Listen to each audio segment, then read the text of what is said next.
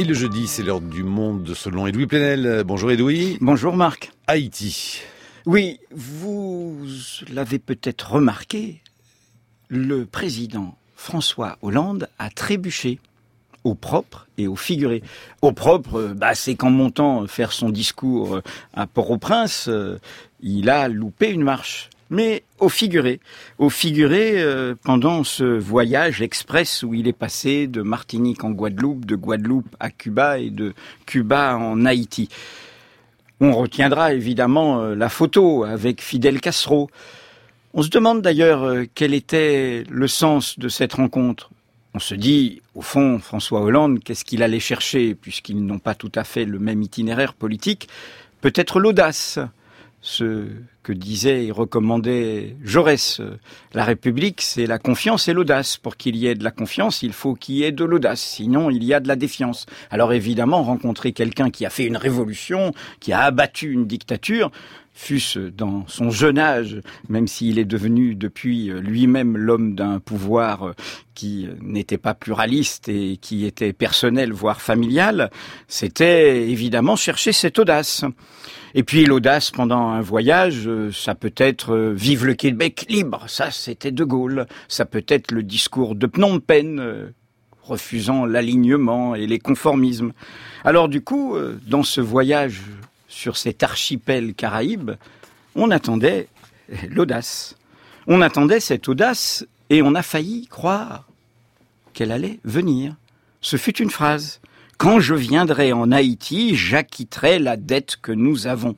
C'était au moment de l'inauguration du Mémorial ACTe à Pointe-à-Pitre, en Guadeloupe, qui vient de cette demande d'une dette du passé au cœur du présent. C'est le lieu d'une histoire commune qui a unifié l'ensemble de cet archipel, qui unifie la Guadeloupe, la Martinique, Haïti avec la France. Laquelle, il faut la rappeler, au moment de la Révolution française et de la Révolution haïtienne, celle des Jacobins noirs qui va suivre, six millions d'Africains, en trois siècles, avaient été déportés pendant que un million d'Européens traversaient euh, l'océan Atlantique. six millions six millions de gens déportés dans le cadre du commerce triangulaire et de l'esclavage. Mais six millions déportés pour euh, créer une richesse. Savez-vous qu'Haïti, Saint-Domingue, à l'époque, au moment de la Révolution française, représentait quarante pour cent du commerce extérieur de la France. C'était la richesse, c'était une chaudron économique d'accumulation primitive qui a permis la richesse de notre bourgeoisie. Alors, il y eut les Jacobins noirs, il y eut ce saut de l'ange, il y eut Toussaint l'ouverture, il y eut Dessalines, il y eut ceux qui ont fait cette première révolution de l'égalité, de l'égalité des humanités. Et on leur a fait, comme vous le savez, payer cher. Ce fut une dette, une dette imposée, imposée pratiquement pendant un siècle, dix-sept milliards d'euros.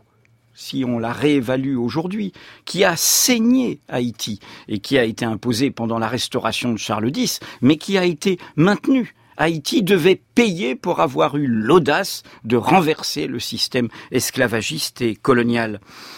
Mais cette dette résonne dans l'ensemble de l'archipel. En dix-huit cent quarante-huit, quand avec Victor Schœlcher et avant avec les révoltes d'esclaves est aboli l'esclavage en Martinique et en Guadeloupe, eh bien, il y a une dette, mais cette fois-ci, c'est une dette pour les colons. On rembourse les colons de cette main-d'œuvre qu'on leur retire, de cette main-d'œuvre gratuite. Et donc, la question des réparations, comme vous le savez, François Hollande s'empressera de dire qu'elle n'est que morale, qu'il n'y a pas de dette, et du coup, il y aura ces manifestations en Haïti pour lui dire morale non, argent oui, pour lui dire qu'il faut quelque chose qui ne soit pas de la monnaie de singe, car il y a une misère qui a une longue histoire et une longue durée. Cette question des réparations, elle est assez normale. Il y a eu des réparations de l'Allemagne après le génocide. Nous disons à la Turquie qu'elle devrait réparer par rapport au génocide arménien. La Grèce, d'ailleurs, pose aussi la question des réparations des dommages de guerre. En clair, il est légitime de se poser cette question, nous semble-t-il, quand il s'agit évidemment des vaincus et quand on parle du côté des dominants.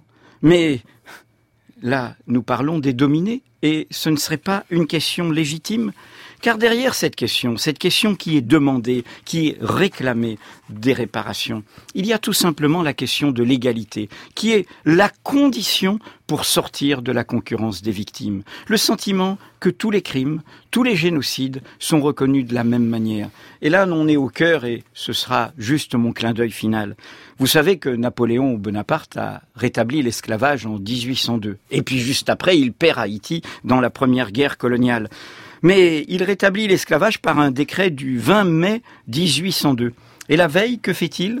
Il fait l'ordre national de la Légion d'honneur. Deux hiérarchies en somme, l'une de distinction, l'autre d'oppression. D'un côté, ces hommes que l'on mène avec des hochets, comme le dira non sans mépris Bonaparte, pour justifier cette reprise des formes monarchiques. Et de l'autre, cette part de l'humanité, noire de peau, à laquelle on dénie l'humanité même en la plaçant dans la servitude. L'inégalité. Et donc, il aurait fallu rembourser la dette, la réparer réellement.